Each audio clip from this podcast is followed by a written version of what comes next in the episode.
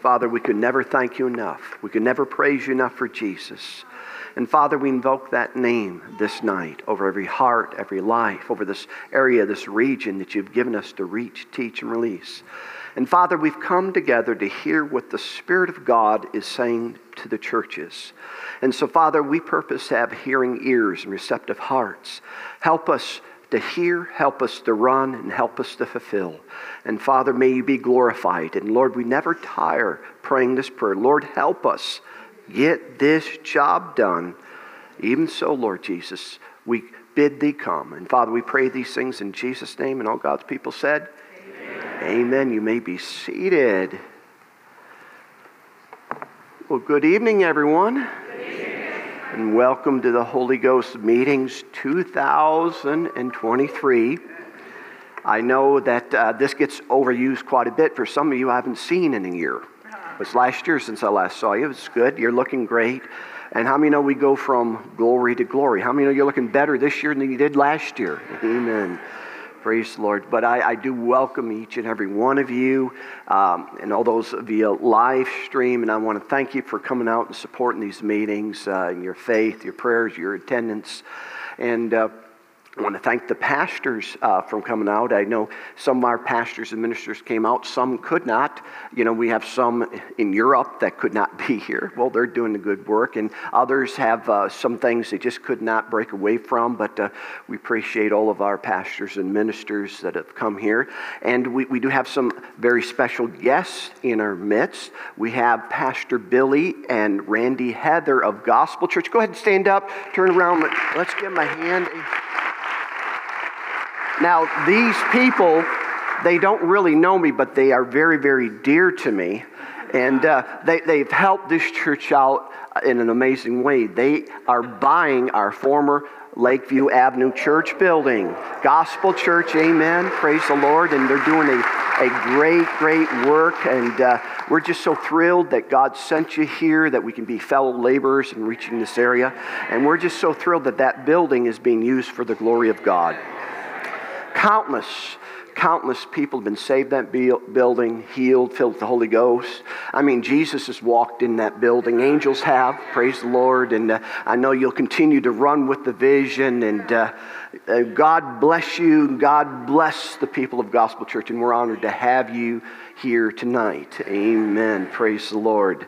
I also want to thank all of my partners, my FCI partners. And uh, you guys are very, very dear. You allow me to do a whole lot more than I could do by myself. Uh, you know, the church is limited what it could do for me, but through FCI, it really helps me to travel. We also start uh, other churches. We do a lot of mentoring. And so, thank you, thank you, each and every one of you that uh, support Family Church International. And so, I, I love you, and, and you are in my prayers. And I'm believing God that this year will be the greatest year yet for you. Praise God.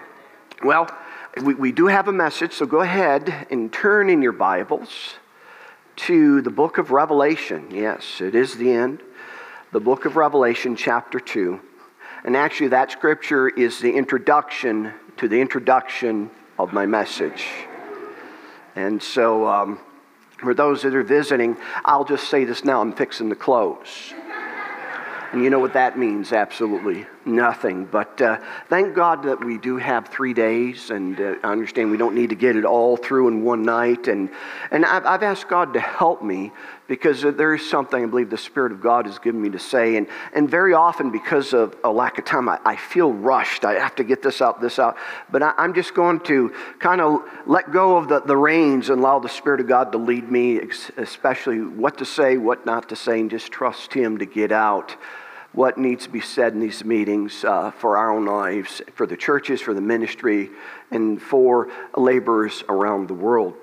But before we go into uh, that text, I have a little house business with our ministers, our pastors. And this is something that has been stirring my heart, and I just want to give voice to it since most of our ministers are here, and of course others will be watching, is something about the area of missions that has been on my radar of late, on my heart of late. And uh, of course, I'm looking forward to getting more of family churches in the mission field. You know, for years we've raised up pastors, we started churches, we raised up church leaders and, and people in the ministry of helps, and we're grateful and thankful for that. But I'm, I'm looking forward to the time when we have more people that uh, go outside the, the, the United States and go into all the world. How many know we're to preach all the world? And Jesus said, This gospel of the kingdom shall be preached in all the world, then the end shall come. And so, yes, I am working for the end of the world. And so I'm very much looking forward to that. Of course, if you feel called to the mission field, let me know. We can help you with that. Amen. But um, something that I, I, want just to put before our ministers and our pastors, just for food for thought. And of course, you know you have autonomy to do whatever you want in your churches and so forth. But I just want to share this, and if the Spirit of God bears witness with it, hey, run with it. If not, or it's not a good time, whatever, uh, you know, just follow the Lord uh, for yourself. Um, for years, we understand. I, have been actually, I was just thinking about, I just completed 37 years of ministry in this area. 37 years. Now, looking at me, you know, I started when I was five years old, but 35 years. And, uh, and I was just thinking about some things. It, it took probably, especially the first 20 years of my ministry, that I was what I called very muzzled financially that man, you know, I was working hard, working hard, getting paid very little, you know, just uh, I wasn't well taken care of and, and so forth. And, you know, it took about 20 years really to get people's mind renewed to the, the gospel and to see that, hey, you know, you're, you're to take good care of your pastor. You know, they that labor in word deed ought to be worthy of double labor. But it, because of the mindset in this area, uh, it, it, took about 20 years, and, and we thank God that. Uh, that now our, our, churches take good care of their pastors. I'm thrilled that some of my, my sons are better taken care of I am, and it thrills me, absolutely thrills me, and it's rightfully so. I know this the better a church takes care of its pastor, the, the more prosperous that church will be, the more blessed that church will be. Because, you know, he's, he's sent from God uh, to you, and how you treat someone that God has sent is how you treat God. And so thank God we have that revelation. And right after that, um, of course, we've learned to take good care of uh, guest ministers that come, you know, that preach the word. And, and uh, you know, when they, they labor in word uh, towards us and obey God, that you know, we, we bless them financially. And that is right and that is good. And we don't apologize for that. So, you know, we, we, we've gotten to, to second base on these things. But I want us to get to third base. Now, young folks, that's not what, is, what we're talking about, but we're going to get to third base. All right? I had to get some of your attention out there, is uh, in the area of our missionaries, those outside. You know, we're blessed with a pastor that minister to us, and, and, and it's good to take care of your pastor. And when we have guests in that travel throughout America, you know, take good care of them. But there are those that are sent outside the fields. They, they aren't privileged to be in these meetings like you are. They aren't privileged to, to be in the soil of America. They're laboring. They, for Jesus outside. And, uh, you know, and they make sacrifices away from their friends and their family and so forth. And uh, very often, in most of the cases, uh, they take sacrifices financially.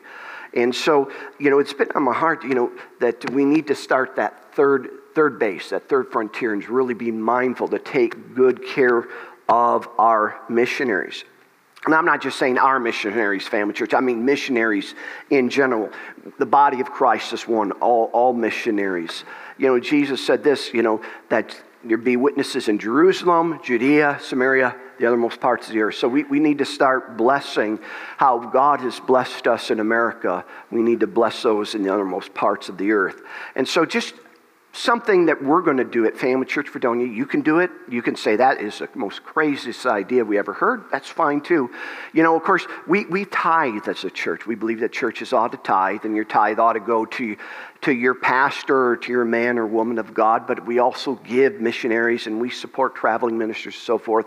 But on top of that, what we're going to do is once a month, we're going to take up a special offering just for missionaries and we're just going to maybe take a missionary, not someone that stays in America and goes out there, but primarily their focus, their emphasis is either they're living out in the mission field or that's what they do. They, they, they uh, do crusades, they come back, raise funds to go back to, to win the lost. And so once a month we're going to be raised, we're going to take an offering just for missionaries. And so this is what we're going to do at Family Church, the mother church here. Family, Family Church International, my organization, of course, I tithe, but uh, I've always purposed to give 20% away. So uh, I'm, I'm working at giving 10% towards mission 10, 10% to my spiritual parents, 10% to the missions, and just to get this done. And, you know, just to be partakers of what God wants to do in these last days. All right. Everyone say commercial over. Again, pastors, you do what you want with it. If it bears witness, great and wonderful. If not, you know, just do whatever God tells you to do. And so that was not the introduction, my introduction. That was the announcement before the introduction to my introduction. And so now my introduction. In the book of Revelation, chapter 2, in verse 7, these are the words of the Lord Jesus Christ. And Jesus is saying this He that hath an ear, let him hear what the Spirit saith unto the churches. To him that overcometh, I will give the eat of the tree of life, which is in the midst of the paradise of God. And of course, if you've read the book of Revelation, the first couple of chapters are really an epistle, a letter written to the church. Then from chapter 4 on, you have about the last days and what's going to happen on the earth once the church is taken out of the earth. But Jesus, uh, before we read all that stuff in the book of Revelation, Jesus wrote seven letters, had John write seven letters, which were seven actual churches in Asia Minor at that time. And Jesus had a specific message for each church. And there's certain things he would say to each church, and there's some things he would say differently to each church. But one thing he said to every church is this He that has an ear to hear, let him hear what the Spirit is saying to the churches. And so Jesus wants us to hear what he is saying to the church. I, I know that this was written thousands of years ago, and these were literal churches in Asia Minor, but I believe the Word of God is eternal. It's, it's valid for today. And Jesus is saying the same thing. And He wants us to hear what the Spirit is saying to church. How many know there's a lot of voices out there? The voice of media, there, there's a whole lot of voices out there. There's a whole lot of voices you can follow. But the most important thing that we must do is hear the voice of God and hear exactly what he is saying to us. And I believe Jesus um, will have something that he'll be saying to the whole body Christ, something that, that he wants his whole body to be uh, pursuing and going after. Uh, but I also believe here that uh, he has something for each individual churches. We have many churches represented here in the family church. We have churches and pastors and leaders watching via live stream that are outside the family churches, and the Spirit of God wants to say something to them. But also we individually. God has something to say to us. And that's what we want to do in these meetings is we want to hear what the Spirit of God is saying to us, to our church, and to the church world. Here, God is faithful to speak. God told, Jesus told every church a message. He gave them a message. He was speaking, he was saying things. But then he would tell the church, uh, He that has ears to hear, let him hear. So, you know, we, we don't need to force the hand of God. We don't need to wave God down say, God, God, speak to me. Give me a message. Show me. Teach me. He is always speaking. You know, hear what he's saying to church. I, I've said something already. I am saying something. But your job is to hear what the Spirit of God is saying. So God is faithful to speak, but it is our job to take time to hear what He is saying to us. And if we don't take time to listen and to hear, we may miss out on what the Spirit of God is saying to the church, what the Spirit of God is saying in our lives. You know, something happened to me that uh, really illustrated this. And for those of you following my ministry, I usually don't illustrate along this type of line, but it really brings about a point. You know, I, am not, I don't follow football or sports. You know, when I was younger, I did, but because of my calling, I have to give myself more on waiting the Lord and, and so forth and be shut up with Him. So when it comes to sports, and there's not wrong with sports, um, you know, I don't really follow sports. I'm not on the media very much Facebook, Instagram. I do post when I'm on vacation, but that's about it. I, I post, but I don't, I don't look at it. So, you know, you can look at my stuff, but I'm not really going to look at your stuff. It takes up too much time. But people ask me to do that. You know, I, am just being honest with you. And, you know, I might look at it once a day, you know, out of obligation because I may need to know what's going on with the rest of the world or what's happening in my, you know, family's life and so forth. So very often they won't tell your pastors, but they'll post on Facebook what's going on. So you, you don't understand this. You need to, need, need to be a prophet or have Facebook to know what's going on in the world. So, you know, for that, for that reason, but, you know, of course, with these meetings, you know, I, I'm, I'm just shut up and, you know, praying, seeking God, and, you know, not looking at, at the, uh, you know, media and so forth. But uh, I, I, I, just took a little break. And then, uh, you know, I, I, was scrolling real quick, and well, let's get this over it. And then I saw, uh, I saw one of our pastors says, uh, praying for Damar. All right, now it's going to get serious, but it's going to illustrate something. And so I just assumed, oh, there, there must be a member in his church named Damar. Okay, that's fine. I'm going on. And there's another person, another pastor, praying for Damar. Now, that's a coincidence. He has a, a church member named Damar, and they do. And some of these are family churches, and that's not a family church name, Damar. Then I'm going on praying for Damar, praying for Damar. Then, I, you know, of course, I have some relatives, I have some people that I know that I know aren't born again praying for Damar. I can't believe what has happened to Damar. And I'm, what in the world's going on? And so I had to take some time, stop. I got to find out who this Damar is. And so I, I take to my, you know, time, and so I'm going to look up. Oh, oh my. And for those of you that are sports fans, you're saying, get with it. The whole world knew about this yesterday. But I was just evidently, how many here do not know what happened to Damar?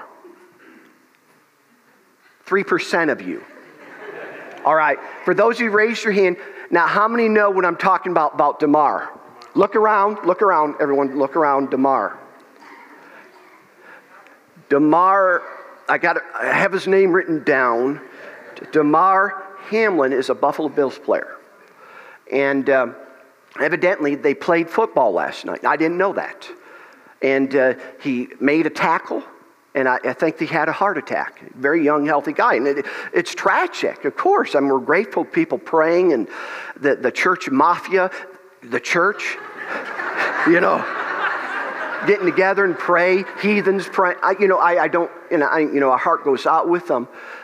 But I had no idea what was going on.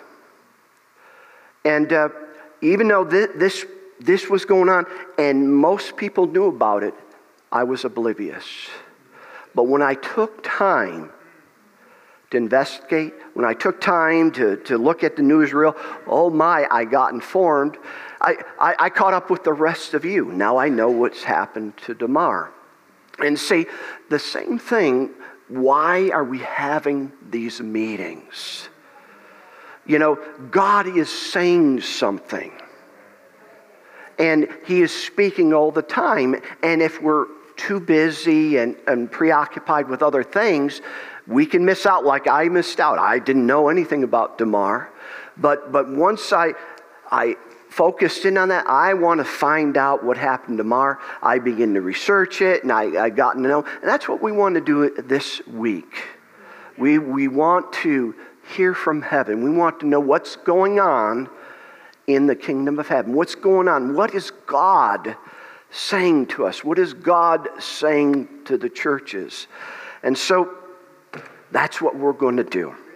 Now, you'll hear me make reference to Kenneth E. Hagin. Kenneth E. Hagin was my spiritual father.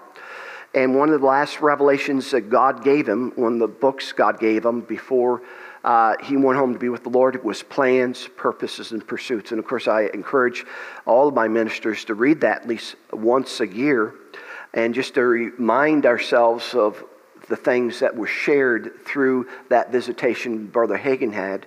But this is something that when you read that book, you'll see this theme over and over again. And again, Kenneth Hagin's ministry was to help people get ready for the coming of the Lord. And I just want to quote it to you. And the Lord spoke to me and said, I bless my people as far as I can.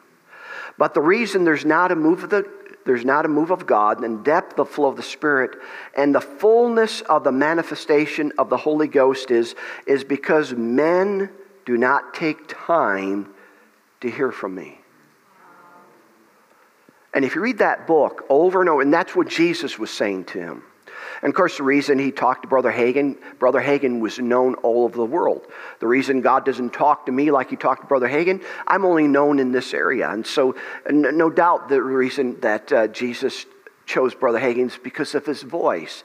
But you read that book, Jesus kept saying, to Brother Hagin, tell the church, tell my body.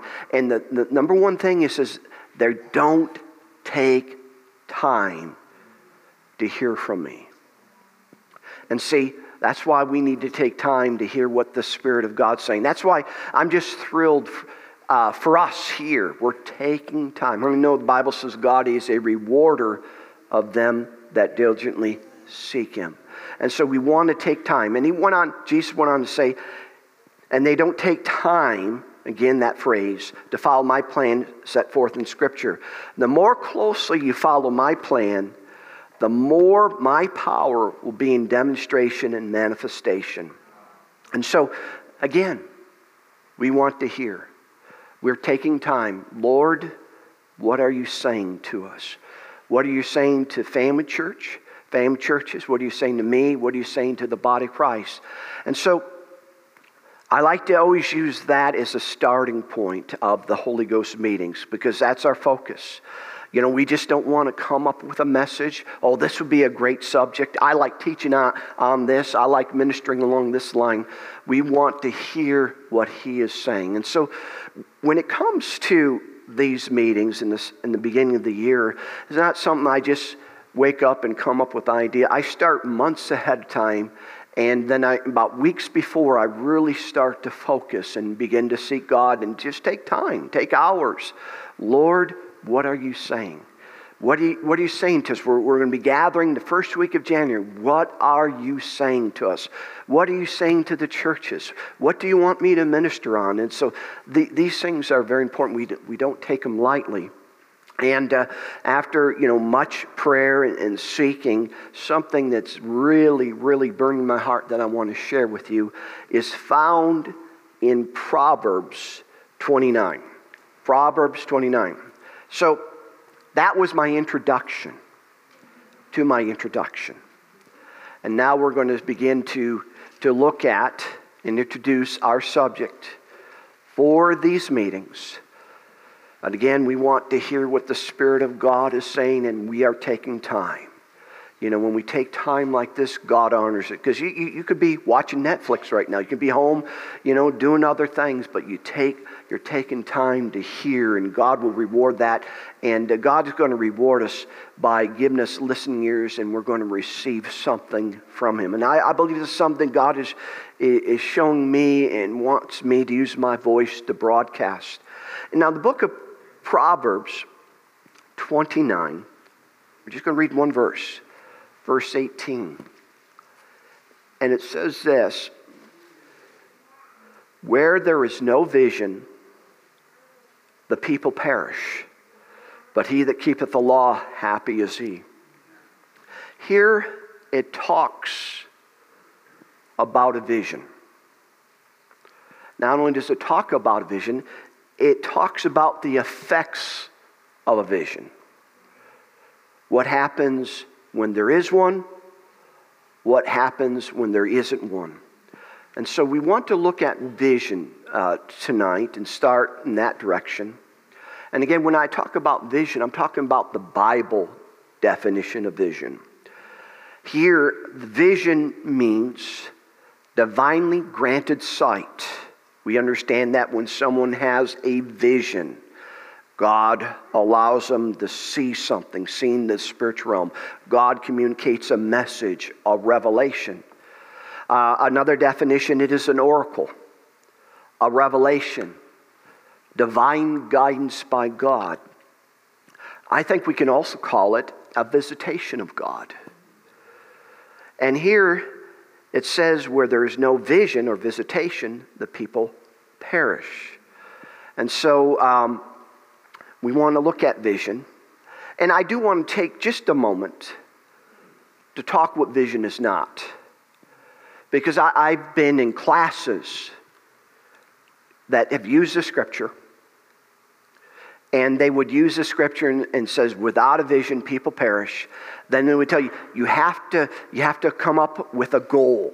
You have to come up with a plan. You have to come up and formulate some type of mission statement and and uh, get all your people going the same direction. You know that principle is true but what God is talking, this vision is not something that man manufactures. This vision is not something that, that a man thinks, and I think this would be a good idea. I think this would be a great motto, each one reach one, or we could do this. And there's nothing, absolutely nothing wrong with that, especially in the business world. It's important that when you have people you know, together that you're all going the deck in the same way, in the same direction. And so I'm not belittling that, but I'm talking about who authors it. Who authors it. So when it says where there is no vision, people perish, I'm talking about a God given vision what God says, something supernatural, waiting on God, hearing from heaven, and, and coming from that place of prayer or that place of intimacy with God and, and, and being branded by God and God has said. I'm talking about that. Something God authored, that's something that is supernatural.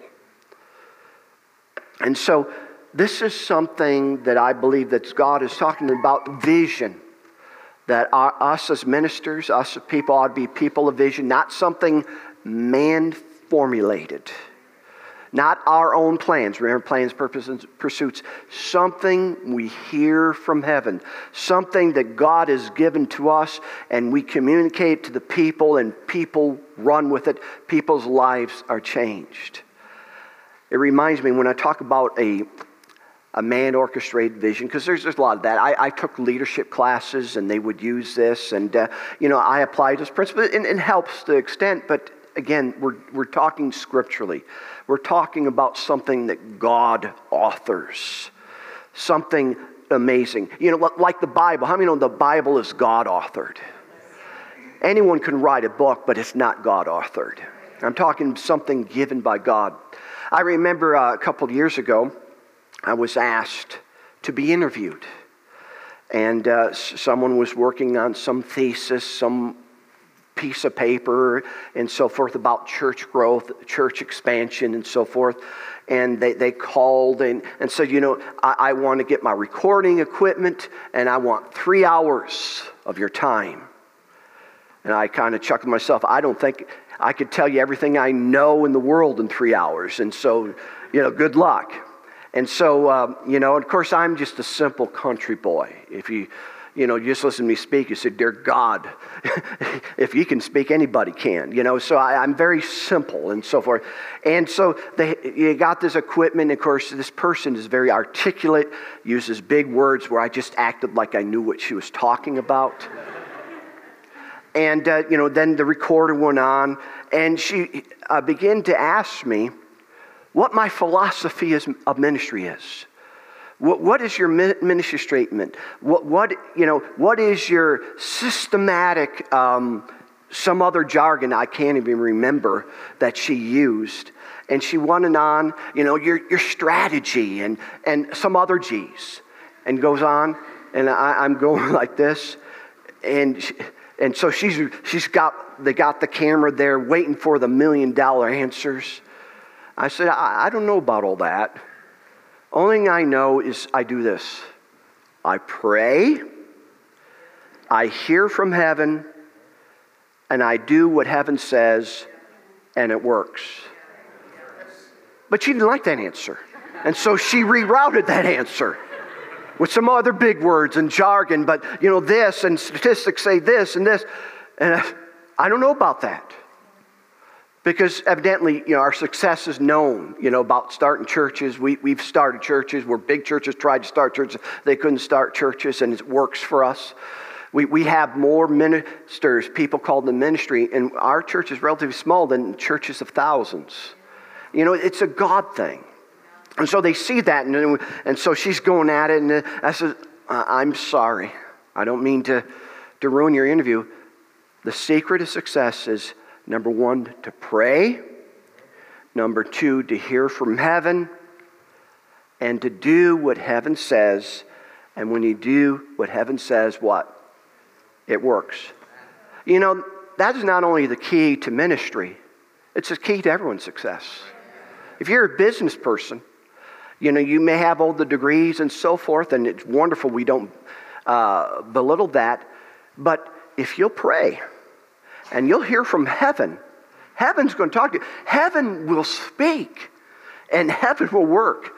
And uh, if things aren't working for you in ministry, if things aren't working in life for you, if it just seems like, you know, you, you, you, take one step forward and three steps backward and so forth, this is your answer to hear from heaven. To hear from heaven.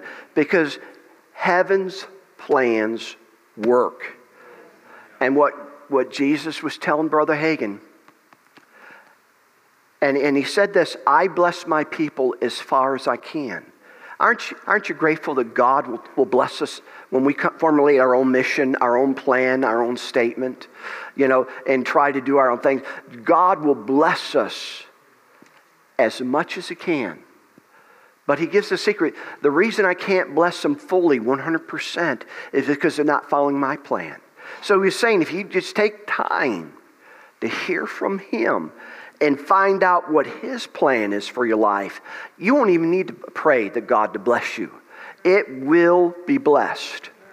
Um, just uh, a, a, couple more uh, statements from that book, Plans, Purposes, and Pursuits. We can actually just do a book study on it and send you home and say we were blessed. Um, Brother Hagin said there was a pastor who was struggling and he prayed about it, and the Lord said, He never asked me for any kind of plan for his life, his ministry, or his church. He forms his own plans, then asks me to bless them. I bless him as far as I can, but I can't meet his financial needs. Get that? Pause. Jesus here says, I can't do it. Oh, God can do anything. Jesus said, I can't. Is there things that God can't do? Oh, absolutely. The Bible tells us there's things He can't. Jesus went in his hometown, Mark chapter 6, and could there do no mighty work. Mark 6 5. It means he wanted to and could not. And so, again, how many know this applies to ministers, ministry, our own personal life, businesses? You know, we, we all, uh, from time to time, face financial needs, and, and it doesn't mean necessarily that we're, we're missing God, but if we're just hitting the wall over and over and over and over again, take time to hear. But notice this Jesus said he forms his own plans. You can form your own business without God. You, you can start things without God. Then ask me to bless them. I bless him as far as I can, but I can't meet his financial needs because he's putting forth his own plans and not mine. I didn't tell him to do a lot of things he's doing. He just added his own plans to the things that I did tell him to do. And that's another thing. God may tell you to start something, then as you start it, you add this on, add that on, and this on, and God will only fund what He said to do, not all the other peripheral stuff that you added. Again, light and revelation. Master, why are you sharing these things?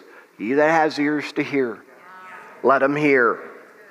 Here, Jesus appeared to Brother Hagin, and uh, many did not receive that revelation. I'm just kind of echoing, echoing some of these things.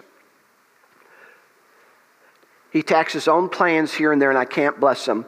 I would if I could, but I can't, Jesus said. I can't put my approval on man's plans when they're not my plans. He that has ears to hear, let him hear. And then Brother Hagin said this It's easy to stray from God's plan. I believe many times the reason ministries get into dire financial trouble is they add on to what God planned for them. They may be good things, even legitimate things. They can even be scriptural, but they're, not, they're additions to God's original plan. Okay, so we're talking about vision. What, what we're talking about? Hearing from heaven. Where there's no vision, where there's something that God didn't author, God didn't breathe, God didn't speak, God didn't reveal. Notice, notice what it says where there is no vision, the people perish. Whether it's God authored or not, whether there's a vision, a visitation of God or not, affects the people in our lives. Affects, if we're in ministry, it affects the people we lead. If we're parents, it affects the lives of our children. If, if we're uh, an employer, it affects our employees. Where there is no vision, people perish. Now, I'm going to look primarily, of course, in the church because this is a church setting, but it applies to all the other settings as well. I want us to look at the word perish. No vision, people perish. Or we can even say a man vision, people perish. Because God's definition is what he authors. The word perish is a very interesting thing. And of course, when we think perish, uh, we think die, you know, uh, go off the deep end, real, real bad things happening to them. But um, the word perish literally means to let loose or be out of control. Uh, the, figure, the figure they used here, that uh, you're holding on to reins like a horse or maybe a steering wheel. I mean, when you're holding on to a steering wheel, you're going into a, a desired direction.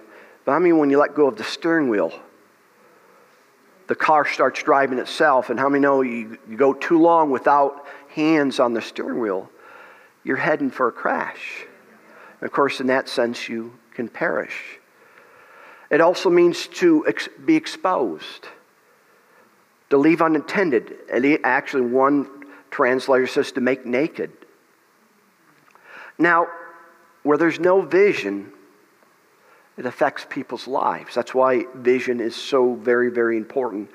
Now, this vision and people perishing without it, and we're going to look at these things. And it's my goal, my desire to stir in the fire, to hear from heaven like never before, is to, to hear what he's saying to us as pastors, as leaders, what he's saying to us as parents, as, as business people, what he's saying to our lives. Because whether we follow what he says and what he authors or not, people miss out. Things happen that should not happen. Things uh, that should happen don't happen. Now, perish can be spiritually, we'll look at it. It means people lower their standards. They fall away from their consecration, dedication, uh, their service to God. It usually means that they forsake God's plan, God's path, and start pursuing their own path, you know, perish with no vision. And we'll, look at that and see, you'll see this so clear that vision causes people to go straight. Vision causes people to follow God's plan for their life. But also naturally, when there's no vision, when there's no God authored plan, God visitation, God revelation, people fail to receive God's best in their lives. They live far beneath the promises of God and live in bondage and affliction. And we're going to see that everything rises and falls on leadership. That, that's why it's so important as a leader. You know, whether you're a pastor, whether you're an employer, whether you're a parent, it, it's very important that you hear from heaven, that you, you walk with God. You got to understand that the, as a parent, the lives of your children are affected by how close you walk with God. As a pastor, the destinies, the eternal destinies of people can be dependent on how consecrated and dedicated you are to God. Something Jesus said that I, have embraced during he, he said this for their sakes, I sanctify myself. What he's saying, I consecrate, I, I make the hard decisions, I keep myself separated.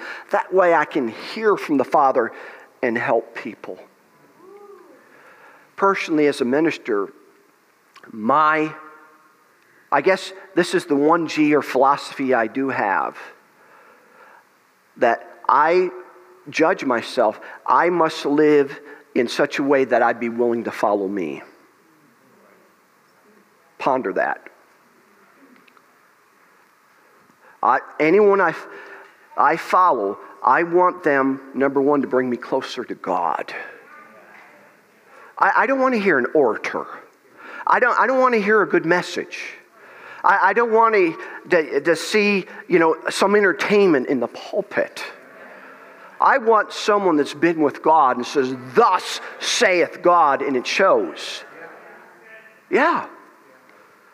But you just go and, and uh, you know, there's churches all over America that, that come and they get entertained. And they leave the same way they came. And they perish. They're going on their own paths, their own direction, the absence of light. So, without a vision, when I'm talking vision, hearing from heaven, being a visitation, being some that walks with God, whether you do or not, it affects the lives of people. Let's, let's look at a scriptural example of this in 1 Samuel chapter 3.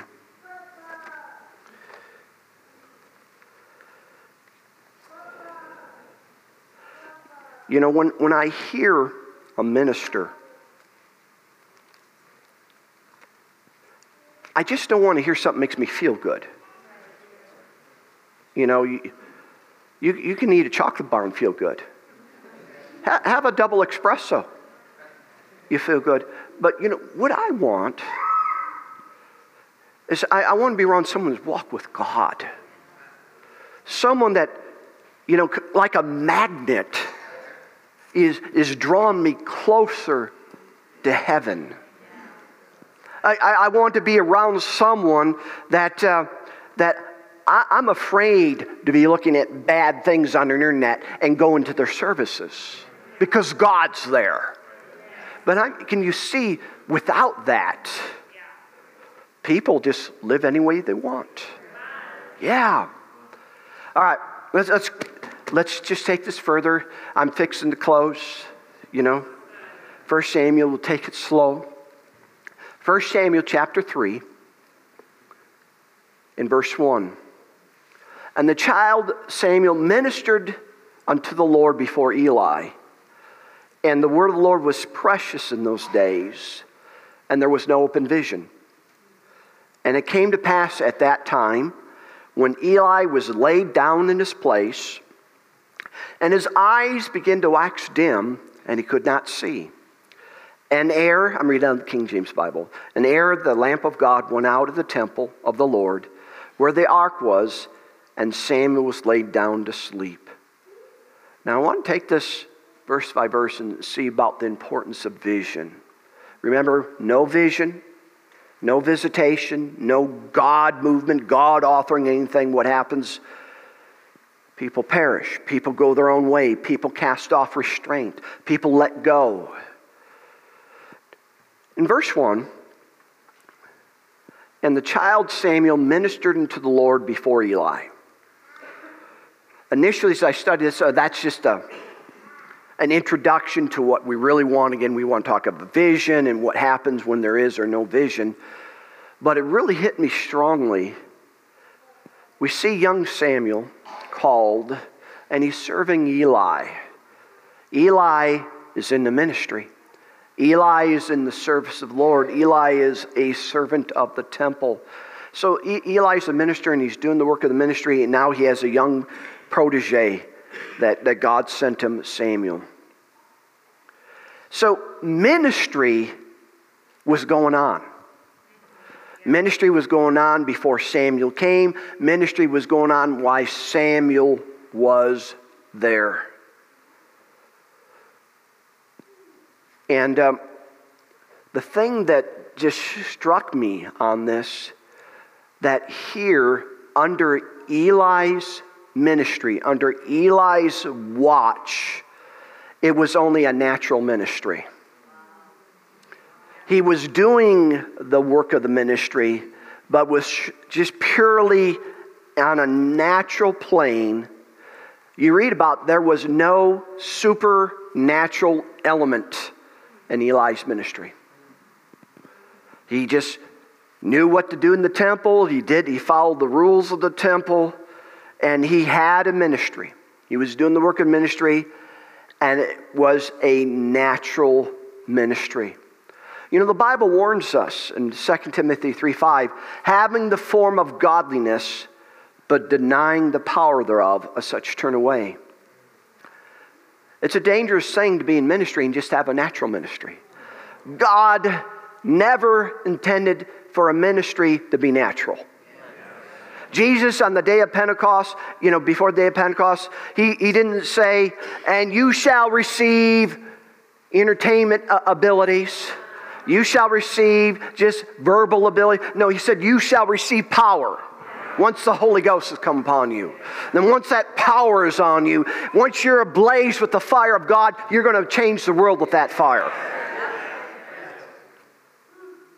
The book of Acts is our standard of ministry. The book of Acts, they were doing the work of the ministry, but there was a God factor. There was vision. There, there was visitations. There were supernatural accounts, and it won the world. And it's very interesting. We live in a day that wants to stop the move of God. You know, even in, in my camp, I was raised under Brother Hagin who knew God, and we had visitations of God. That now, oh no, we don't want any move of the Spirit in our churches. We might offend the harvest. We, we, we, we, we don't want all that. But the book of Acts is our standard. People spoke in tongues on the day of Pentecost. Guess what? 3,000 people got saved. When you get more than 3,000 people saved, when we'll start listening to your ideas of how to get people saved. Yeah. And then a few days later, someone gets healed in the parking lot. They laid hands and, and, and get healed, and noises abroad, and 5,000 people get saved. And so when you get more than 5,000 people saved in a Walmart parking lot, I'm going to listen to your ideas. Ministry was never meant to be natural. Brothers and sisters, well, you may say, well, I'm not called ministry. Your life was never meant to be natural. God gave you the Holy Ghost. John 16, 13 says, Howbeit when he, the Spirit of truth, has come, he shall guide you into all truth. He shall not speak of himself, but he shall show the things of mine given to you. And it says this, he will show you things to come. He'll show you the future, future of His plans, His will. Any spirit filled believer can have God show him stuff, show him the future, reveal things to him. I tell you, that changed my life as a 19 year old man. Up to that time, I had a very natural life. I got born again, and uh, then I got filled with the Holy Ghost, and I started praying in tongues, an hour a day. And my life began to take on a supernatural element. I found there's this huge revelation. The Bible's actually true. That the Holy Ghost speaks. He loves to show. He loves to show off. He loves to, to do things and mess with your life in a supernatural way. Well, you're not doing mine. Are you spending time seeking Him? Hearing from Him. But I begin to pray an hour a day in other tongues and pray and pray, and, and supernatural things would happen. And I tell you, when you get branded with the supernatural, I've lived natural and I live supernatural. Nothing else satisfies like supernatural. And God never intended us to live natural lives. How many like, you know, I don't want to start a civil war here. Was it, Marvel and DC? Is those the two, two conflicting? Whether you're Marvel, to see or you're all inclusive or whatever, you have your own brand of superhero. Why do we like superheroes? They got power. I am Iron Man. You know, they, they can fly, can do things. There's something in us gets thrilled with something that's beyond the natural. Why? You're a spirit meat being. You're created in image and likeness of God. You're meant to have a supernatural life. But the Bible says, "Say that sowed in the spirit shall reap in the spirit." That's why we got a vision. We got to spend more time with God. Take time. Our lives and ministry were never meant to be natural. All right. But Ooh, I, I want to get a little further here. Ministry was going on. There was no supernatural element. Why was there no supernatural element? It says the word of the Lord was precious in those days, the days of Eli's ministry. Precious means rare and scarce. It means it didn't happen very often. Now, what is the word of the Lord? It is the audible voice of the Holy Ghost. It's a supernatural thing. We know that there are three voices of God's leading. All of them, all of them are authored of God, and all of them, in one sense, are supernatural, but they're different. We know there's the inward witness. God will lead us all by the inward witness. Number one way God will lead us by inward witness. We've taught those things. Your pastors, you te- you've taught these things. And of course it's true. God will lead us. It may, be not, it may not be spectacular, but it's supernatural. It's God authored, and that's why it works. It's truth, and it is no lie. Then there's the inward voice. We know that. That's still small voice. You know, inward witness is kind of knowing, you just know that you know. Well, the inward voice is when you hear the voice of your spirit giving you guidance and direction and telling you things. And I'm, I'm sure many of you have, have just uh, had that in your life that all of a sudden, if you got quiet, got your mind quiet, and something down here spoke to you, that is the inward voice. Even though all those are God speaking, it's not the word of the Lord. What is the word of the Lord? That is when the Holy Spirit speaks audibly and you can hear it with these natural ears. Throughout my life in ministry, I've had the word of the Lord, not, you know, not every week, not every month. I mean, I won't say every year, but as the Spirit of God wills, that I'll just be standing here and all of a sudden be like someone right behind me. And the word of the Lord come to me saying, and you look around and who is that? You know, now I could tell you cases where that happened, and every time the word of the Lord came, it, it came to pass. Sometimes as a warning, sometimes you'd say what was going to happen to the nation. It, it, it is a spectacular supernatural event. And notice, nothing spectacular or even supernatural was going on in Eli's ministry.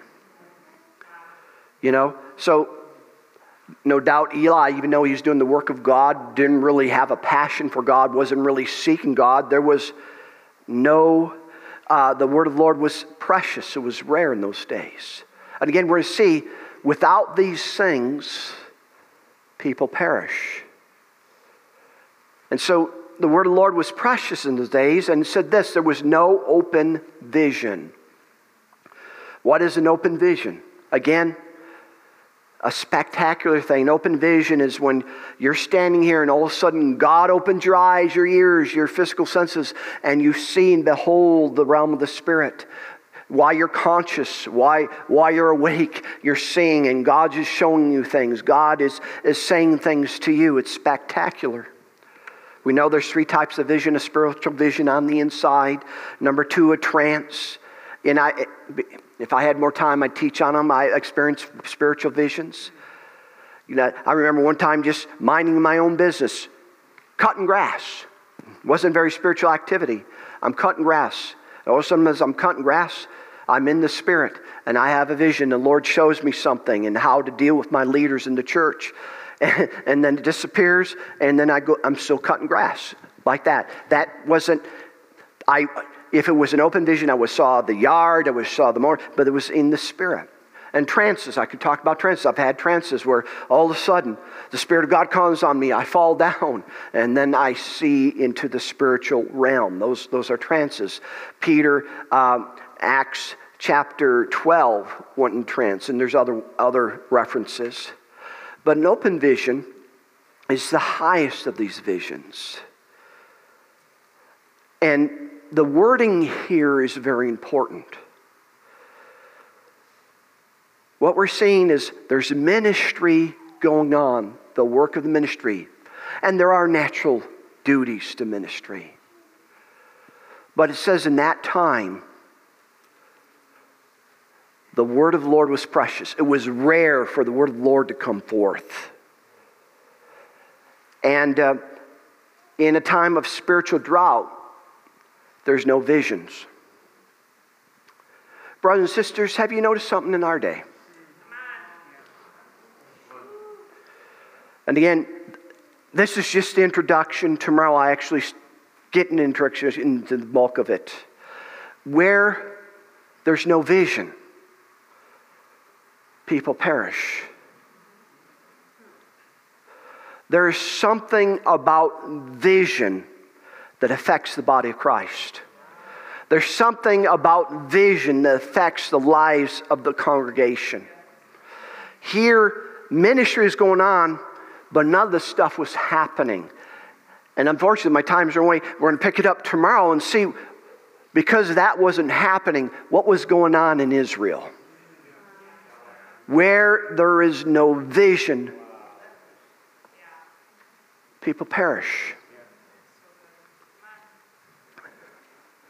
It's a healthy thing for to have open visions. It's a healthy thing for, for men and women to walk with God in such a way that uh, you, you make sure your T's are crossed and your I's are dotted. I'll just I'll take my, my spiritual daddies. You may have different spiritual dad. I'll take my spiritual daddy. Kenneth E. Hagin, the foremost prophet of the world at that time.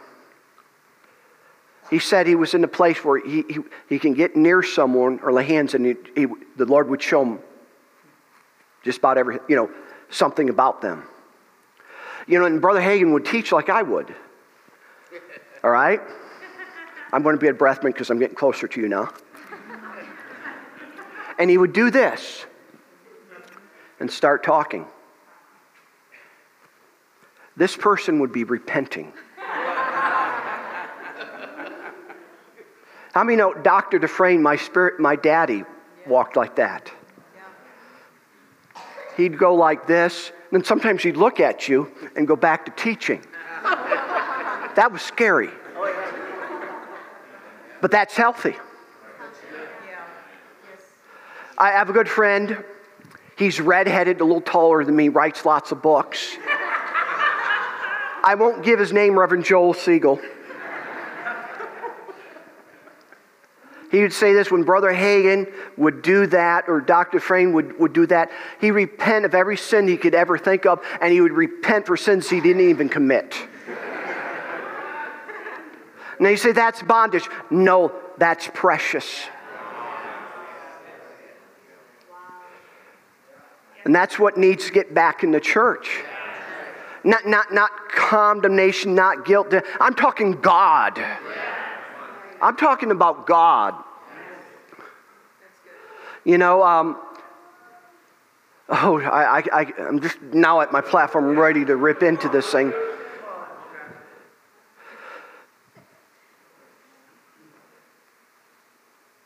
Folks, living in sin ought not to be comfortable going to your church. They should be welcomed in your church. You, you want people. I sign them up. People, what kind of lifestyle? When they don't know what sex they are, come on to our church. We welcome you. We want them. We're here to help them. All right? They that are whole don't need a physician, but they that are sick. Okay? But what the plan of God is, is a man and woman of God is so walks with God, and people are so walking, they, they walk in and they begin to sense God. Remember in, in 1 Corinthians chapter 14, and begin to fall on their face and say, God is in you of truth. Not without anyone having to convince them or scold them. They, they, they come in contact with God and their lives are changed. Saul of Tarsus came in contact with God. He had a visitation, a vision of God. He was changed, branded, changed forever. And if the ministers aren't carrying it, the people perish. The people are lacking. Well, Pastor, you're talking about how many know it goes down? How many know this, these things apply to all our life? You, as parents, one of the greatest things you can do is walk closely to God. To be so in tune with God that your kids start messing around. Hey, John, can we have a little talk? The Lord told me, yeah, that's a healthy thing. To know that God is real. It's not bondage, it's liberty. Without a vision, people perish. And this is something the Lord wants us, and we're going to see how to get into more of these things as we progress. But uh, the clock says I'm done. Praise the Lord. And so that's my introduction. And so we'll pick it up tomorrow night, where there's no vision, people perish. We'll, begin, we'll look at Eli and saw because he didn't walk closely with God, how it affected his family, how it affected those he served. And then you know, we'll see, we'll look eventually of how to be more of a person of vision. Again, we don't seek visions, we don't seek manifestations, we seek God. But God is a rewarder of them that diligently seek Him. You seek Him, He shows up with Himself. Amen. And this world needs to see God. They don't need your argument, they don't need your post on Facebook. They need to see God. They need to see the God that answers by fire. I mean, we'll, we'll, get on that. I'm all pent up. But uh, we got tomorrow, and I'll let loose on you. Let's pray. Father, we're just so grateful and thankful for your grace and your goodness. Lord, this is what you've given me over and over the importance of vision, visitation. And Father, we know, and you've spoken through the prophets, then these last days you want to visit your people, you want to visit your church. Yeah, I see that, Lord. I see that. Oh my. Yes, yes, I see that. Oh, yes, yes, yes, yes. Yeah. Yeah. E apa. Yeah. Yeah, you've been calling the church higher for the past, I don't know how long, natural years, calling us higher. For there are things you've been wanting to do things that need to get done and should be done. But we must take time to hear. Yeah. So often, so often I see this. So often cry, God, God, give me a plan. Show me. He's always speaking. The plan for your life has been laid forth since the foundation of the world. Eye hath not seen, nor ear heard, nor entered in the heart of man that, that things that God is planning. Those plans were before you were born. It says, You seek me. It says, You get in the Spirit and spend time in my presence. Oh, yes, I see that, Lord. I see it. I see it. Oh, you've been saying it. Oh, the distractions of this world. Distracted. Distracted. The cares of this world not just worries, but things have our attention that keep us from your direction. Oh, Father, Father, I see it. We thought we were waiting on you, but you're waiting on us. You're waiting on us. Oh, Father, Lord, help us. Help us, Almighty God. You said your people would be willing in the day of power. That day of power is upon us now. Yes. Yeah, I know. Yeah, you said that, Lord. You're speaking to individuals right now. See, these things aren't, aren't meant to hurt you, to help you. How I many know the Spirit of God is speaking to your heart right now? I need to not do so much of this. They may be good, legitimate, or even fun things, but they can take up too much of your time and keep you from that which is highest, that which is best. Oh, Jesus, thank you. We all, we all, Lord, need to break up the fallow ground.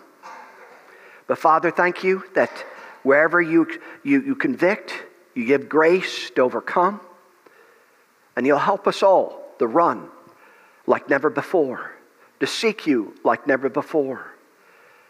Yeah. Yeah, I, I, I see. I see that. Oh, yeah, this year.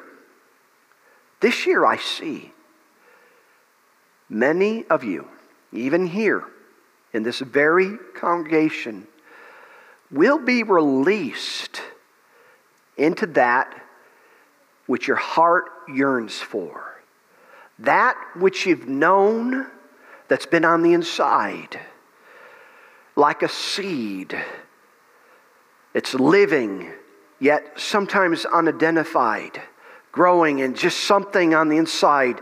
I was meant for something greater. I was meant for this or that. Yeah, this year, this year, as you seek my face, quiet your mind, follow my direction. This year, saith the Lord of hosts, you'll be released. You'll be released, and you'll be in such a place You'll even pinch yourself. Can this really be? Could God really use me in such a way? And I say unto you, it's been my plan all along. Oh, thank you, Lord, for that. Thank you, Holy Jesus. Yeah. Yeah, I, I see that, Lord. I see that. Yeah. Thank you for that. Maybe we can communicate that maybe tomorrow or the next day. We worship you. Yeah. Yeah. Oh, Father, I see that. Yeah. Ah. I don't know if I can say that yeah. I, yeah, I see two things. I see concerning the nation in our land going one direction. Yet I see the church of God going another. Yeah. Yeah. Yeah. I, I can say this. that even in darkness, even the dimmest of lights shine brighter. So do not be moved this year. Oh, Jesus, do I need to say that? What will happen in your nation? Of course, things have happened every year that men's hearts fail for fear. For it is written and has been foretold and said, These things shall come to pass. But do not get your attention solely on that, what happens in the world, the darkness, the dismay and despair. But set your eyes on the Lord above. Set your eyes on him. Set your eyes, set your face like flint. Pursue him, seek him like never before. And though for some who have no light, doom and despair, this will be the greatest hour of the church, the greatest hours of our lives as we seek him. Oh, Father, thank you. Thank you for that, Lord. Thank you, my master. Yeah. Yeah. Yeah. See, as I'm in the Spirit, I keep seeing things.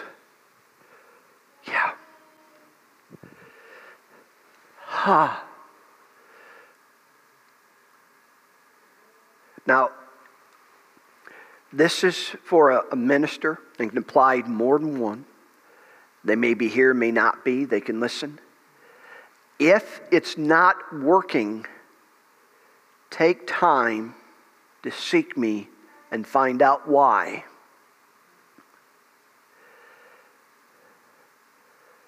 My plans work. There's always a time like a seed when it seems like nothing is happening. And it's only through faith and patience we inherit the promises. But over time, that seed is to grow, flourish, and to bear fruit. And after long periods of time, a seed has no sprout, no stalk, no harvest, something must be wrong with the seed or where it's planted. So is the kingdom of God as man should cast seed in the ground. All of my principles, all of my ways and kingdom as a man should cast seed.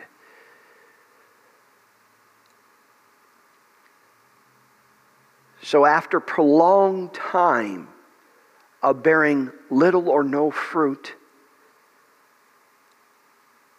take the time yeah, I see that. You may say, well, I'm busy. I got to do that.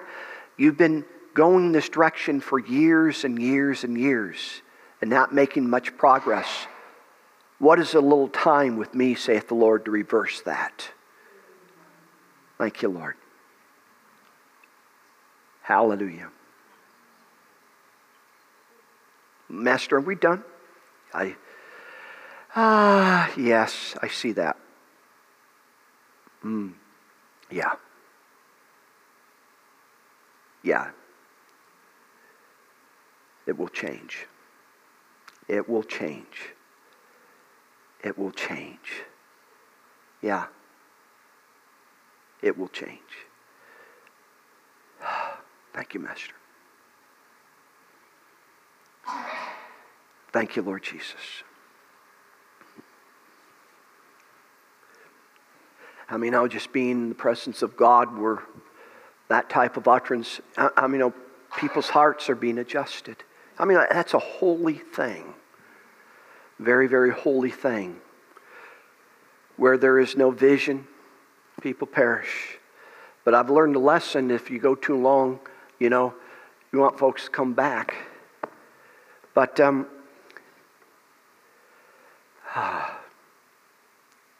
yeah. Yeah, that will change. That will change. Just taking care of something. Yeah, that will change. Yeah. Yeah. Thank you, Lord.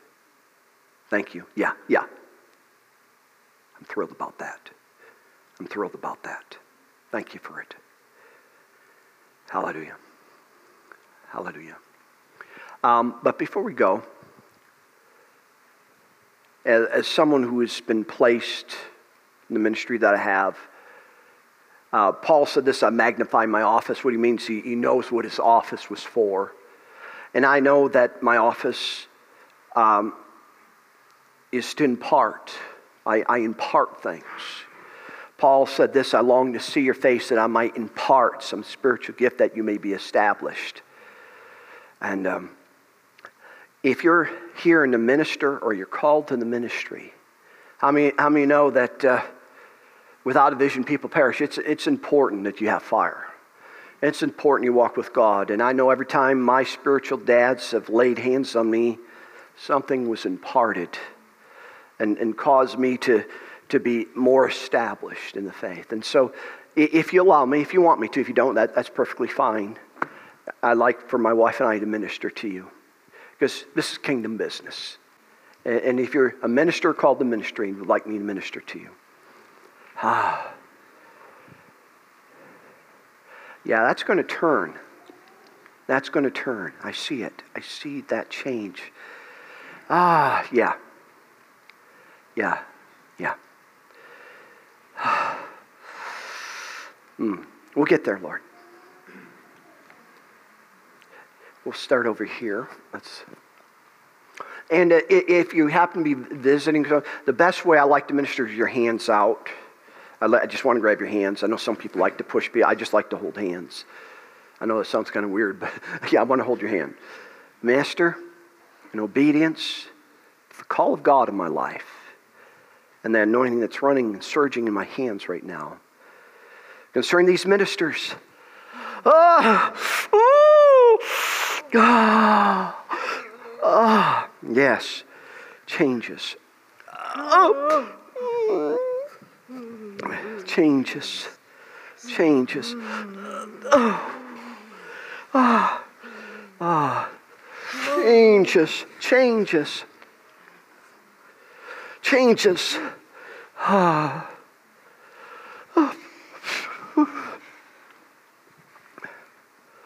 Ah. Ah. A fresh fire. Yeah. This year, this year, this year, this year, this year, this year, this year. Ah. Ah. Hmm. Hmm. Ah. Ah. Ah. Mm. Change. Ah. Mm-hmm.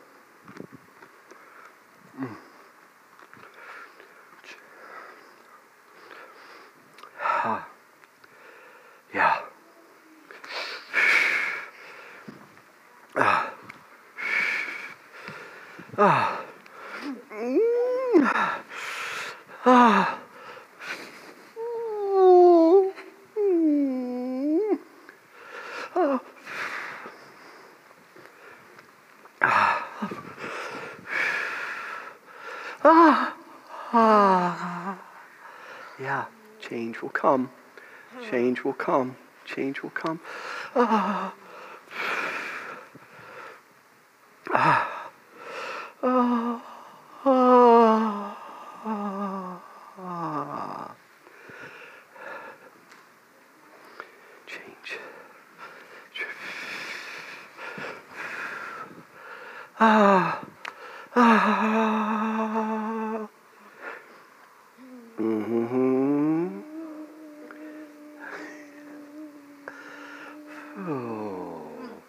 Yeah. Yeah, you have a, a great capability in your mind. You have an analytical mind, and that put to proper use can reveal and, and, and get into the deep things of God of His Word. But right along with a, a spiritual mind, a spiritual heart, a heart that cries, a heart that sets time to pray and seek God. And then you'll have clarity. And that clarity will hit your mind. And the things that your, your mind sometimes gets on will be clearer and clearer and clearer. And you'll know that you know the plan and purpose of God for your life and say, Oh, I've never seen it so clear before. But it takes time. Easy. Ah. Oh, ah, ah. Ah. ah. Change will come. Changes, changes, Changes. It's always how many people are called to the ministry, and we're not a relatively big church or the churches. But God's raising up end time laborers. Ah, and my, but my job is to help equip. Ah, not just naturally, but spiritually. Mm.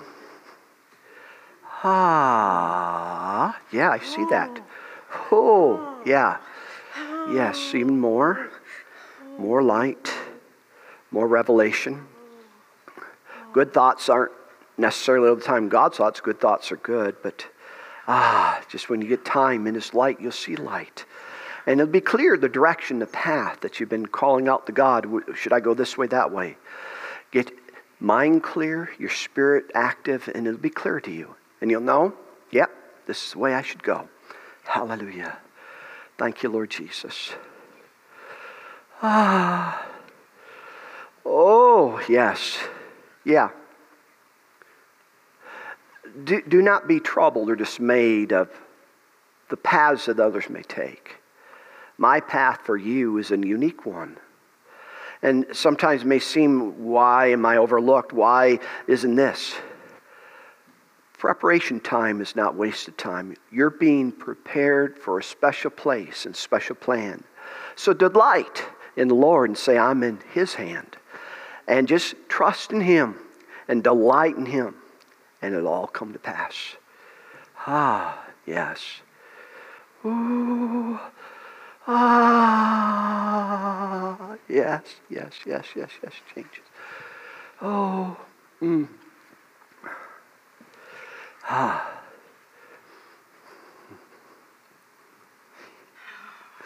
Yeah. Yeah, pray, pray, pray, pray, pray, pray. Yeah. Yeah. Oh, yeah.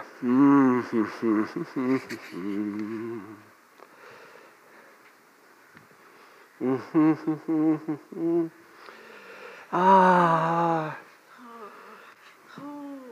Mm. Yeah, it'll come to pass. How precious these people are, Lord. Yeah. Mm.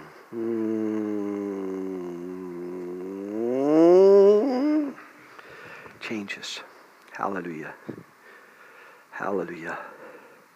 We, let's just worship Him for a moment. Why don't we stand? Thank you, Lord Jesus. Thank you, Lord Jesus. Hallelujah. We worship you. We praise you. We magnify you. Thank you for helping us and encouraging us and strengthening us and, and, and calling us higher. Lord, we want to get this job done. Yeah. Lord, I, I, we get in this place I see, and I'm grateful for that. And, and Lord, maybe tomorrow or next day we can communicate those things, but that's, that's you're calling the church higher.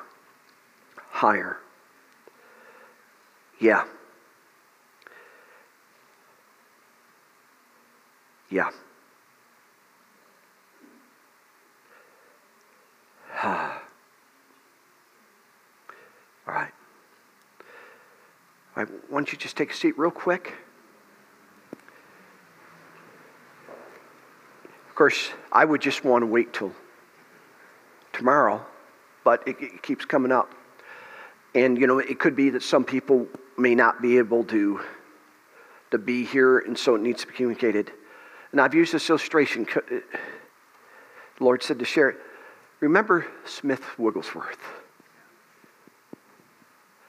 And you, you hear the story when young Lester Sumrall went to visit Smith Wigglesworth in his home. You know, he was all dressed up properly, and he had what? A newspaper in his, his, his, his uh, arm, like that, and an umbrella because it was in London. It rains all the time. Smith Wigglesworth looks at him and says, What's that? You know, with this real raw English accent. What's what? What's that? What's that under your arm? Oh, a newspaper, sir. And he says, Lies, lies. I don't lie. Lies in my home. Get that out. You can't come to my house with those lies. And so he had to throw the newspaper in the bushes before he'd allow them into the house. Now, you look at something like that, that's extreme. But no one walks like he does. Raise 23 people from the dead, had revival, changed the world, dead raised, people healed. He was a vision of visitation. And when you got around him, even Lester Sumrall got around him, it drew him up higher. There, there was something more in God that he wasn't walking in because he got around a visitation. The problem is we don't have leaders like that anymore. And that's why the American church is really in such a low spiritual state, but they think it's fine because they haven't had anyone like that that walks with God. Vision. All right. So that's what I'm trying to say. So maybe the first hour, just cut out. If you remember that, that's what we're trying to get at. All right. But uh, we certainly love you. We'll pick this up tomorrow. Thanks for coming out. Uh, we got two more days. Let's get everything that God has for us. We love you. You're dismissed.